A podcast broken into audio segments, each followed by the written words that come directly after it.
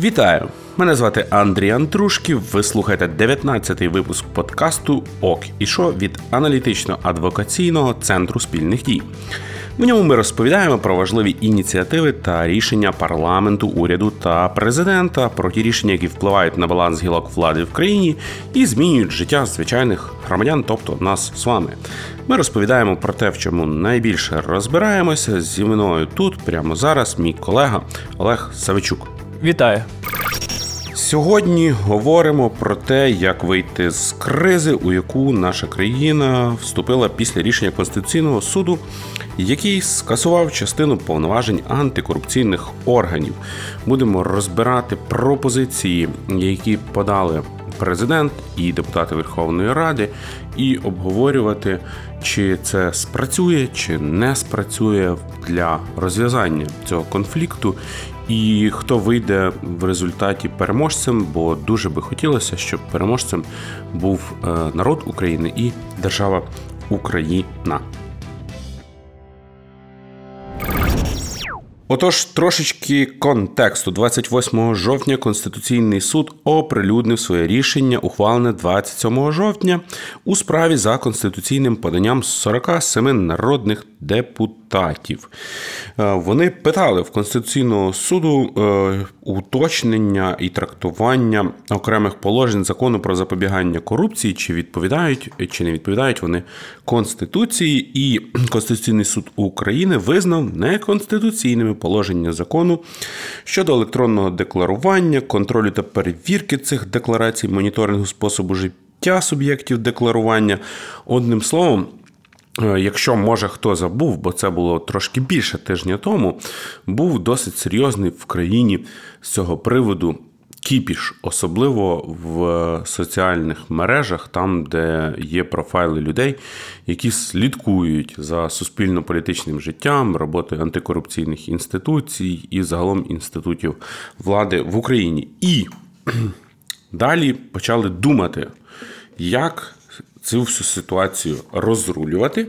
І першим е, сказав слово президент України Володимир Олександрович Зеленський, який подав 29 жовтня законопроект про відновлення довіри до Конституційного судочинства. Олеже, ти читав проект президента? Читав. Про що він? Пропонує він декілька важливих речей. По-перше, визнати нікчемним рішення Конституційного суду. Саме стосовно... нікчемним, шановні е, слухачі, е, це, це, це термін. Це не Олег е, придумав, так написано. Власне, та визнати нікчемним рішення Конституційного суду стосовно електронного декларування, повернути редакції скасованих статей у попередній редакції, зупинити повноваження складу Конституційного суду, який діяв на момент ухвалення рішення, і оголосити конкурс на нові посади, звільнені вже від колишніх в лапках корумпованих і поганих суддів. Давай е, послухаємо пряму мову Володимира Олександровича і його е, уривок зі е, звернення Володимира Зеленського до депутатів фракції Слуг народу е, з цього приводу, яке він відправив 2 листопада. Закінчився час умовлянь і м'якості. Потрібно вжити жорстких рішень по конституційному суду. Обов'язково. Це навіть не прохання. Тобто, президент досить такий жорсткий, і е, я навіть би сказав, що йому е, притаманна така серйозна самовпевненість е, асфальтоукладчика або якоїсь косарки. Якщо дивитися на ті речі, про які ти сказав е, про суть самого законопроєкту Володимира Олександровича, то там теж таке все все досить серйозно, кардинально і раз і назавжди розрубується всі можливі гордієві вузли одним прекрасним античним помахом руки. Власне, до цього виступу і, в принципі, до поведінки державних інституцій України після рішення Конституційного суду в мене є найбільше питань. Бо державна політика не може засновуватись на залякуванні людей і викликанні у них почуття страху. Адже всі виступи президента, народних депутатів полягали в тому, що ой, все тепер ем, НАЗК не зможе працювати. Це означає, що у нас будуть проблеми з ЄС, проблеми з асоціацією. Ми повертаємося назад в Росію, розриваємо стосунки з НАТО, з Європейським Союзом. Тепер ми не отримуємо гроші від МВФ. І відповідно грали так на почуттях людей. А ці всі заяви єдине до чого могли призвести, це власне до почуття паніки і до почуття страху у суспільства, у громадян і, в принципі, людей, які звертають на це увагу. Тобто, там, де би мала бути якась серйозна розмова про державну політику, включився банальний інформаційний тероризм. Е, виходить, що так, оскільки органи державної влади, незалежно від того, що відбувається в державі, мають дуже е, сконцентровано підходити до вирішення питань. От стався е, такий випадок, який ухвалили рішення Конституційний суд, про який начебто ніхто не знав. Припустимо, ніхто до нього не був готовий. Але істерити, і викликати істерику в людей це останнє, що треба робити. Треба було сісти, подумати, як ми можемо виправити ситуацію, почитати рішення Конституційного суду. Уважно. Уважно. І зрозуміти, що в принципі є вихід з ситуації. І... Про вихід з ситуації ми поговоримо в кінці, тому що мусимо залишити слухачам якусь інтригу. Ні, то ми то ми то поговоримо. Тут питання, в принципі, державної політики. Ви ви дивитесь, що сталася така ситуація, і одразу шукайте шляхи виходу з неї. От це те, що має робити орган державної влади. Це те, що нам говорять про Мінськ, що там є план А, а якщо він не спрацює, є план Б. В державних інституціях таких планів має бути від А до Я, і ще плюс там е, з додатковими позначками на випадок, якщо щось відбудеться. Якщо якесь рішення визнається неконституційним, треба одразу вмикати якийсь із планів і відповідним чином діяти. І те, що було зроблено. Ну, можливо, законопроект Володимира Олександровича це і є план Б. Можливо, але власне, але в ньому є суттєві проблеми. Абсолютно. Тобто, кожна норма, яка є в цьому законопроекті, вона є суперсумнівною, оскільки ані президент, ані Верховна Рада не можуть звільняти суддів з такої підстави. Президент, ні Верховна Рада... рішення КСУ? Не, вони не можуть визнавати його неконституційним. Рішення вже є. Є пряма норма Конституції, що рішення Конституційного суду треба виконувати. Воно є остаточним, його неможливо скаржити. А у нас виходить є Конституція, де написано щось одне. А ми от приймемо закон і приймемо там щось інше, якось воно там та й буде. І звільнимо всіх суддів, окей, все одно, що в Конституції написано, що так не можна робити. Ми так зробимо, і таким чином ми відновимо довіру до конституційного судочинства. Але воно так не працює. Ну але дивися, тобі зараз буде опонувати сам Володимир Олександрович Зеленський, який виступав недавно з цього приводу у Верховній Раді е, з приводу свого ж е, законопроєкту. У вас завжди є два читання. Будь ласка, внесіть всі правки, голосуємо у другому читанні у тому форматі, у якому це можна. Будь ласка. Якщо я чую, що це не підходить за будь-яких підстав, значить, повірте мені, ви захищаєте той склад Конституційного суду. Олеже, чи можна президентський законопроєкт порихтувати правками, так як це пропонував депутатам е, Володимир Зеленський? Я думаю, що це неможливо, оскільки тут проблема полягає взагалі в самій концепції, бо концепція полягає в невизнанні і в звільненні суддів. А тут виходить, що по одному питанню, що другому питанню, sorry, це ані повноваження президента, ані парламенту. Треба виходити з зовсім іншої сторони, що є проблеми, і її треба вирішити в той спосіб, який би, по-перше, легітимізував дії влади, а по-друге, не дозволив би в Конституційному суду надалі скасовувати такі от рішення, які вважаєте є життєво необхідними для держави. До речі, з тобою з тобою, як не дивно, погоджується і відповідно опонує е, президенту, член президентської фракції Слуга народу Олександр Бакумов, який давав коментар Радіо Свобода. Я не прихильник того, щоб якось дискредитувати конституційну інституцію. Все ж таки, це суд і засуджувати рішення, визнавати його нікчемним чи по-іншому ставитись до судової інституції. Ну, перш за все, ми підриваємо конституційний лад. Чи ти погоджуєшся, що такі пропозиції президента це є підривання конституційного ладу? Погоджуюсь. Більше того, в зі мною погоджується навіть колишній керівник офісу президента е, пан Богдан, пан Богдан, який так само казав, що є дуже великі сумніви стосовно цього рішення. Е, і рішення, сама реєстрація проєкту може порушувати статтю Кримінального кодексу про посягання на конституційний лад, але це мене не стосується це питання до правоохоронних органів, як вони це кваліфікують. Але в принципі, навіть якщо подивитися на реакцію, про те, як е, вибудовують комунікацію, про те, як спілкуються взагалі про проблему, то говорять не про окремих суддів Конституційного суду, що вони погані, що вони так погано працюють, ухвалюють такі погані рішення.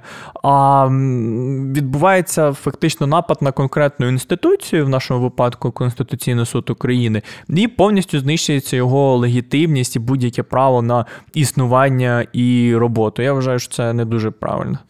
Окей, але Окрім президента України Володимира Олександровича Зеленського, є ще інші е, суб'єкти законодавчої ініціативи, які теж готові підставити українській державі, українській демократії своє міцне плече в тяжку годину. І зараз будемо ще розбирати е, альтернативні та інші е, проєкти вже від депутатів, які мали би вирішити е, цю е, патову ситуацію, в якій ми всі опинилися.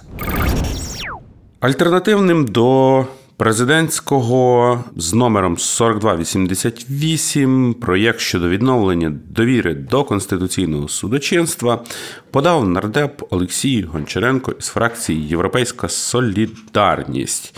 І Олеже, давай розкажи нам, що там пропонується, бо там розрубується гордієвих вузлів, здається, ще на кілька ящиків більше, е, на мій погляд, ніж е, пропонує президент України. Це той випадок, коли ви відкриваєте ящик Пандори і можете його після цього закрити. От президент подав рішення про невизнання е, рішення Конституційного суду стосовно електронного декларування. От пан Олексій Гончаренко пропонує так само не визнавати рішення про дострокові вибори до парламенту, які відбулися в 2019 році. Відповідно, не визнати самі вибори, не визнати жоден акт, який ухвалювався цим парламентом. Ну, це загальна логіка всіх фільмів з всесвіту е, про чужих. Тобто, якщо вже десь трапляється зустріти ось це от єство, то далі їх буде дуже багато і буде нестися аж до самих титрів. Ну, от, власне, так. І якщо вже є такий проект, немає де е, зупинитися в даному випадку. І тепер можна реєструвати таких проєктів от скільки завгодно. От не сподобалося нам те можна, рішення. Можна законом, е, ухваленим в Верховній Раді, скасувати ухвалення Конституції 96-го року, Якщо наприклад. Дуже сильно захотіти. Ну, зважаючи на, на логіку, яку застосував нардеп Гончаренко. Або взагалі піти альтернативним варіантом. От у нас є ж там судова система, є там е, перша інстанція, апеляція, касація. А тепер е, виходить, у нас є альтернативна така структура. Не сподобалось тобі рішення Верховного суду. Пішов в е, Верховну Раду, зареєстрував проєкт про невизнання або про визнання нікчемним і пф, визнав нікчемним. От, от така от у нас правова система буде тепер. Чи мала би загалом відбуватися ось така от альтернативна е, законотворчість, тому що ну реально е, детально розбирати пропозиції е, пана Гончаренка. Ну дуже дивно депутату Верховної Ради пропонувати зміни до нормативно-правових актів, якими відновлюються попередні редакції неконституційних статей, е, якими скасовується рішення Конституційного суду. Моє питання: чи це є якраз е, роль опозиції запускати оцю шарманку е, і докручувати максимально? Е, дикість ситуації аж до аж до такого в парламенті. Чи опозиція мала би е, ну, творити ось такий законодавчий треш? Я б сказав, що у пана Олексія Гончаренка дуже гарно розвинута постеронія, і він, використовуючи ідеї президента, доводить їх же самих до абсурду, показуючи, що те, що робить президент, це дуже сумнівно і так робити не можна, хоча б в такий спосіб. Так що мені ця ідея подобається, якщо сприймати її як вияв постеронії. Але чи місце постіронії в головному представницькому органі влади в країні Олеже? Де межа ем, ініціативам президента? Президент пропонує визнати одне рішення Конституційного суду нікчемним. Що заважає всі інші повизнавати нікчемним? Що заважає так само не визнати вибори? Окей, вони прийшли рік назад. Е, давайте їх визнаємо. Буде абсолютно такі Так, а ми самі... так таким чином дійдемо до ручки, що будемо е, відміняти або змінювати. Е, прискорення вільного падіння на території України законами. А чого б і ні? У нас же ж е, є певна суспільна угода, яка виписана в такому документі, як Конституція. Ми її не дотримуємося, значить, у нас немає вихідних правил, можемо порушувати все, що завгодно. Ну, власне, Олексій Гончаренко, як Але досвідчений постироніст, той зробив. самий failed state, який е, намагається представити світу Російська Федерація, вказуючи, що от ця кучка малоросів е, ні на що не, не способні, посмотрите, они не могут справиться со своими проблемами, только их а, множат Я б сказав, що органам державної влади, особливо таким надважливим державним інституціям, як президент, е, треба більш професійно підходити до вирішення таких питань і не подавати Як і депутатам проєктів. опозиції. Як і депутатам опозиції, це зрозуміло, але опозиція це опозиція. Вона розуміє, що шансів на прийняття їхніх проєктів не так багато. І вони наперед знають, що ну, у них тому, нічого не Тому вийде. замість того, щоб робити е, законопроєкти, чомусь роблять меми. Але в мемотворчості минулого тижня не поставив крапку Олексій Гончаренко. Е, стяг і естафету підхопила нардепка, заступниця голови фракції Слуга народу Галина Янченко, яка подала законопроєкт щодо зміни фінансування Конституційного суду. Пані Глина пропонує зменшити видатки з державного бюджету в поточному році на КСУ на 110 е, мільйонів гривень, тобто більше ніж на третину, а перенаправити ці грошики на надання освіти закладам загальної середньої освіти державної форми власності. Олеже, в мене е, є такий спеціальний апарат, його не видно слухачам е, подкасту Ок і Шо, але от я поки читав, е, це називається популізмометр. От, І я поки читав цей текст, там ну просто стрілка чуть не зламалася. Чи правильно працює апарат? Абсолютно правильно, і знаєш, це той випадок, коли, якщо послухати те, що каже пані Галина Янченко. А давай послухаємо а, давай те, що послухаємо. каже Галина Янченко. Ну е, тут теж у нас є ряд законодавчих ініціатив. Наприклад, я особисто в понеділок зареєструвала законопроект про позбавлення конституційного суду державного фінансування. Я вважаю, що це велика розкіш для країни утримувати конституційних суддів, які коштують нам один суддя конституційного суду, коштує платникам податків 21 мільйон гривень в рік. І це конституційний суд, який не виконує своїх обов'язків натомість е, породжує фактично політичну кризу в країні. І це саме та риторика, яку можна використати по відношенню до всього. У нас Верховна Рада є дуже багато грошей. Давайте зменшимо їм фінансування. У нас Кабмін є дуже багато грошей, а президент взагалі купається в них. Давайте їм зменшимо фінансування. Тобто, це. Знову ж таки, відкриває ящик Пандори для популізму, і я б зрозумів, якщо б це робили депутати опозиції, але коли це робить провладний депутат, це не по-спортивному.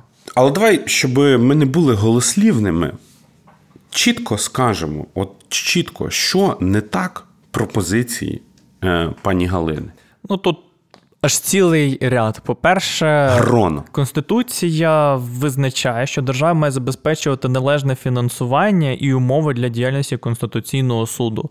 Відповідно, якщо ви зменшуєте видатки на Конституційний суд, то це вже є зменшенням цих гарантій і зменшенням належних умов. По-друге, вплив на суддів Конституційного суду відповідно до Конституції в будь-якому вигляді заборонений. А так виходить, ви спочатку прогарантували там певний рівень фінансування для того, щоб інституція могла себе забезпечувати. А потім, після того, коли вам рішення якесь не сподобалося, фінансування урізали. І виходить, окей, тепер інші органи влади, е, ті ж самі суди або незалежні інституції, Незалежні регулятори. Наприклад, от вони бачать, що якщо якесь рішення владі не сподобалось, то їм просто уріжуть фінансування е, через державний бюджет. Ну то на що їм тоді Тому бути незалежними? Закрий, будь ласка, мовленнєвий апарат і роби, що скажуть. Роби, що скажуть. І дуже навіть нема що говорити про те, що Конституційний суд може вже з десяток рішень виносив стосовно фінансування судів, в тому числі і суддів Конституційного суду. Ми обговорювали е, зменшення фінансування під час карантину, там оці всі Це, речі. це останнє рішення було з такої когорти. А насправді кожен рік або кожні два роки історія повторюється, і Кабмін намагається обмежити фінансування суддів в тому чи іншому вигляді. І Конституційний суд. Плюс-мінус аргументовано каже про те, що судді це одні з небагатьох службовців, які отримують винагороду суто, як правило, з е, своєї професійної діяльності. Інших джерел доходів у них, окрім як там е, викладання, літературної діяльності, наукової діяльності, у них немає.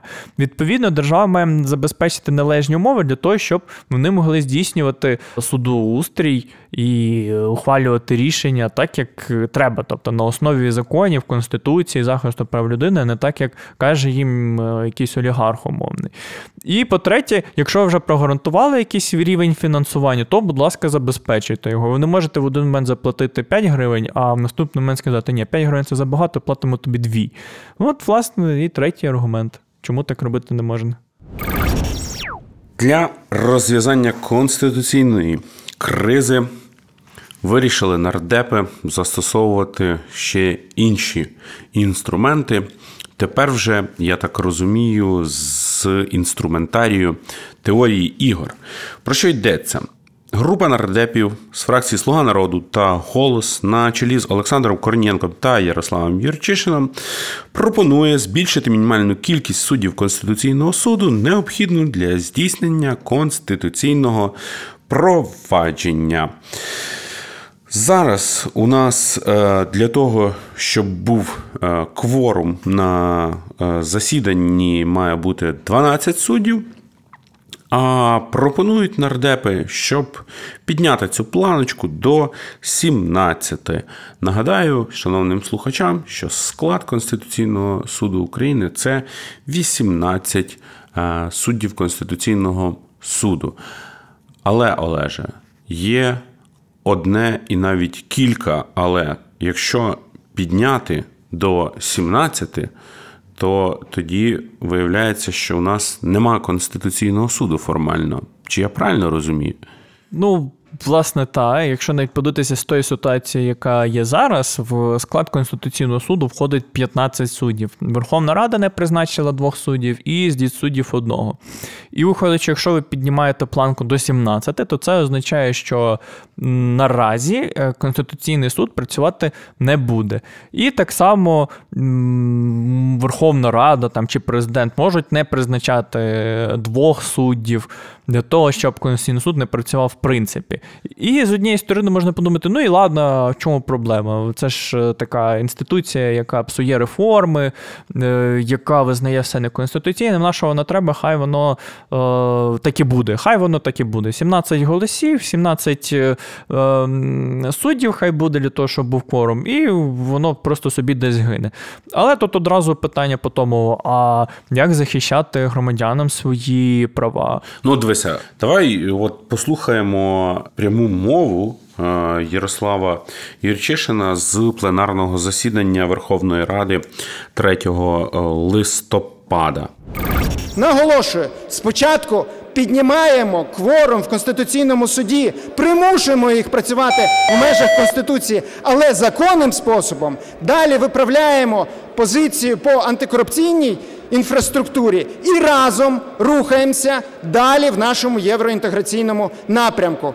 Нам треба захистити конституційний устрій. І я переконаний, що Верховна Рада разом зможе протистояти будь-яким прагненням, зокрема і президента, вийти за межі цих повноважень. Чи правильною Олеже є така логіка? Спочатку піднімемо кворум, змусимо суддів працювати, шукати консенсус. Е, потім правимо закони про антикорупційну інфраструктуру, і потім в нас настає е, прекрасне майбутнє. Я б сказав би, що це рішення є так само неймовірно сумнівним, як і всі попередні, які ми обговорювали. Оскільки, як я вже казав, якщо це буде 17 суддів, то фактично ухвалити будь-які рішення Конституційний суд не зможе, і надмірний вплив на Конституційний суд будуть мати президент і парламент. А по-друге, там і нема 17 людей станом на зараз. Зараз Сюрприз, немає. сюрприз. І Шановні виходить... слухачі, якщо ви цього ще не знали то малесенький сюрприз. І виходить, що окей, зараз ви піднімаєте цю планку. А далі, як я вже починав говорити, як е, громадянам звертатися з конституційною скаргою до Конституційного суду? А ніяк. Як опозиція має звертатися до Конституційного суду щодо скарження деяких законів? А ніяк. Ну, тобто, дивися, беремо простий простий приклад. А? У нас. А може така трапитися ситуація, що буде якась взагалі повна біда з подоланням епідемії коронавірусу в країні. Ну і вона може трапитися, тому що так як працювала у нас виконавча влада останні 9 місяців для подолання епідемії, нарощування потужностей системи охорони здоров'я, то е, працювала досить е, погано, як свідчать публікації в пресі, і спроможність досить низька. Але це відкриває має можливість до ухвалення дуже цікавих рішень, наприклад, е, в цілях е, зменшення мобільності і для е, того, щоб люди не контактували один з одним, Верховна Рада ухвалює законопроєкт і закон про те, щоб заварити під'їзди кожного другого будинку багатоквартирного, і щоб там відповідні комунальні підприємства і підрозділи ДСНС це зробили чітко в трьохденний термін.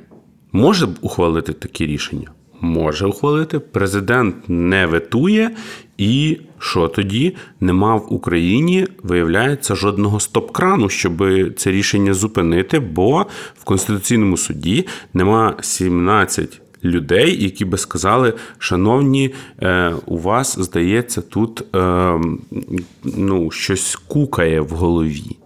От, власне, та можна таких прикладів дуже багато навести. Закон про другу державну мову, закон про особливий статус е, Донецької і Луганської областей, про особливу про економічну зону. зону. Ні, ну про економічну зону, та і написати там про те, що на окупованих територіях особливо правова зона. Тобто, всі ці речі можуть теоретично реалізуватися вони є неконституційними, але в опозиції не буде можливості ці закони оскаржити, тому що Конституційний суд працювати не буде. І виходить, що немає інструментів протидії у разі, якщо влада ухвалює заздалегідь неконституційні закони. На цьому ще пропозиції нардепів не закінчилися, Олеже. Давай ще трошечки їх розглянемо. 125 нардепів на чолі зі спікером Верховної Ради Дмитром Разумковим зареєстрували законопроєкт 2 листопада щодо відновлення скасованих Конституційним судом норм.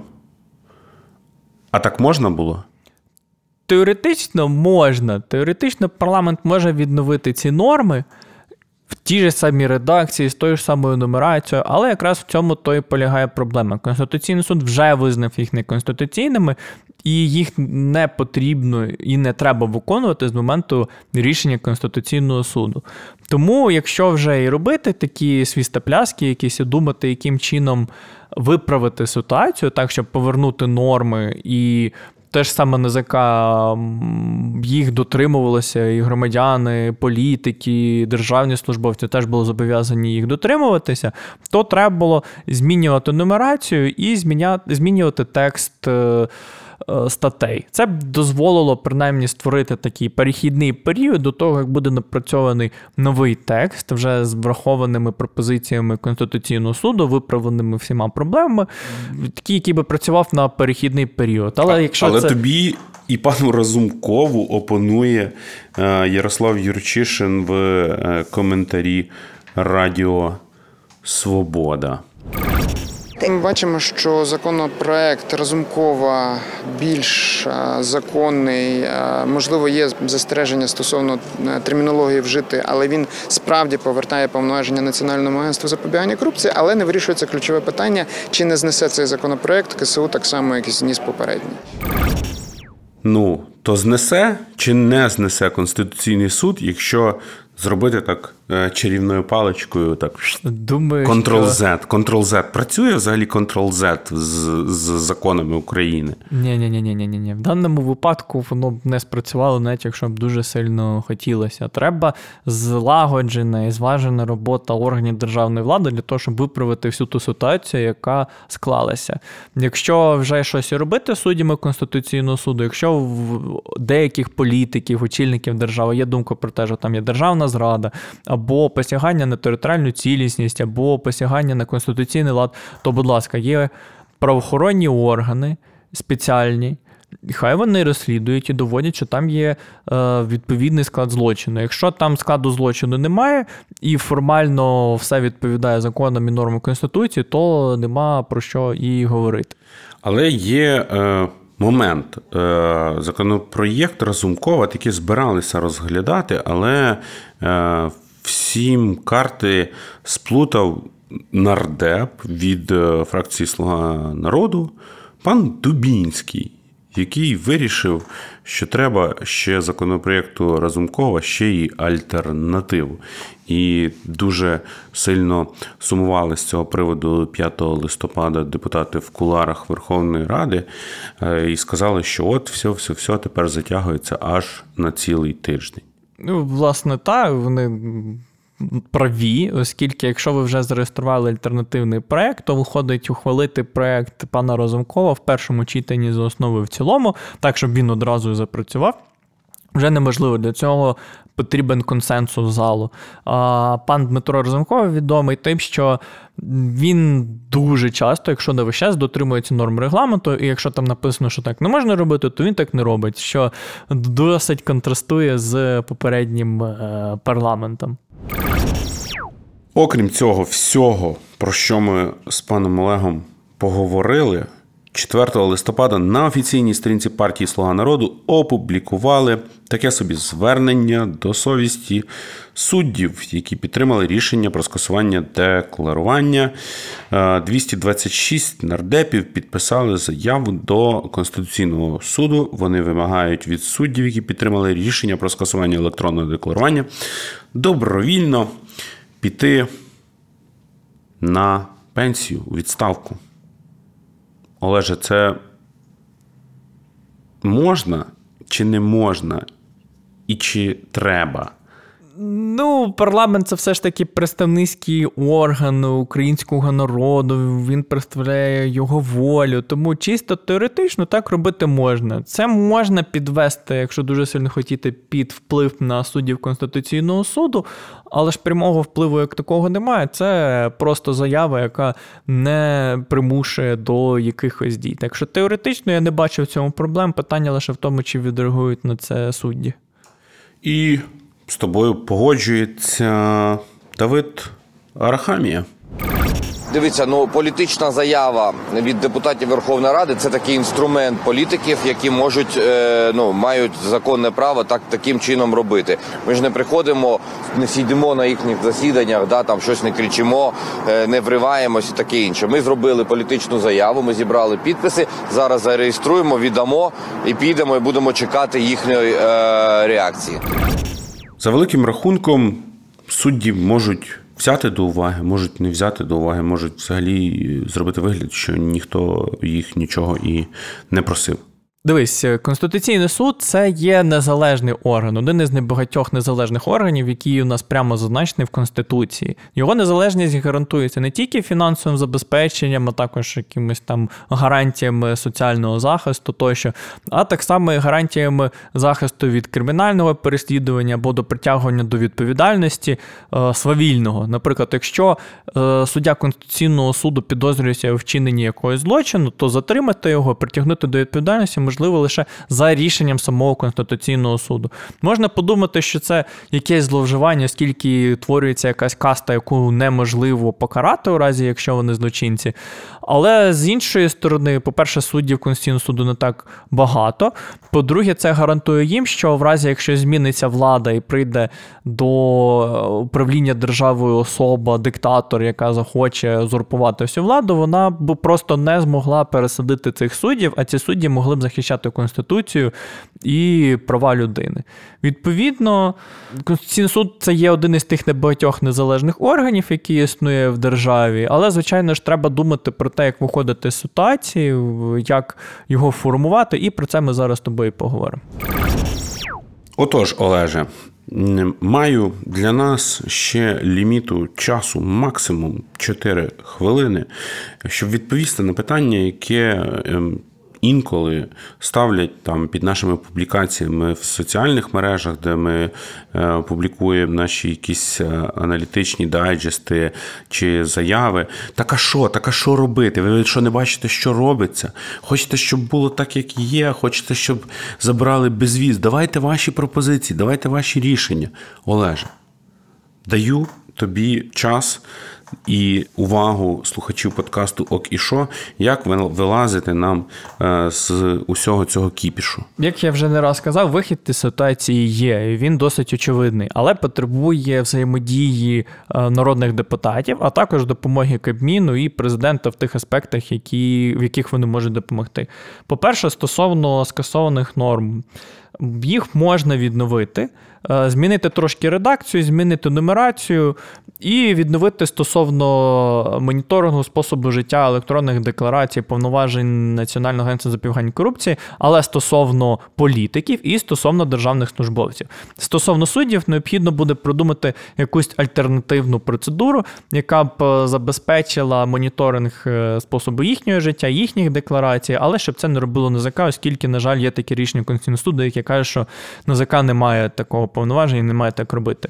По-третє, можна приглянути взагалі склад правопорушень, е, які Конституційний суд визнав неконституційним, а саме декларування недостовірної інформації, подумати, яким чином його виписати таким чином, щоб е, дотримувалися принципи, визначені Конституційним судом, але при цьому, щоб була невідворотність покарання за навмисне е, за навмисне декларування недостовірної інформації. Так само можна виправити і ситуацію з Конституційним судом. Зараз Окей. є там багато і часто пишуть в інтернеті, що там зрадники і вороги України зібралася шобла проклята. Треба їх вимітати мітлою і копняками під зад. Ну, більшість суддів е, теперішнього складу попала туди не так давно, так що я б не сказав би, що вони є зрадники. Звичайно, зараз я голова... тобі пришлю не одну цитату з всесвітньої мережі інтернет на цю тему. Розумію, звичайно, там є судді ще з часів Януковича. Але їхній строк збігає от-от-от. Трошки почекати, і вони підуть. Можна зараз, що можна зробити вже? По-перше, призначити трьох суддів Конституційного суду, які, яких не вистачає. Плюс є чотири судді... Призначити отак, ну, тобто парламентом, без всяких конкурсів, без нічого. Ми про це ще поговоримо. Окей. Підожди.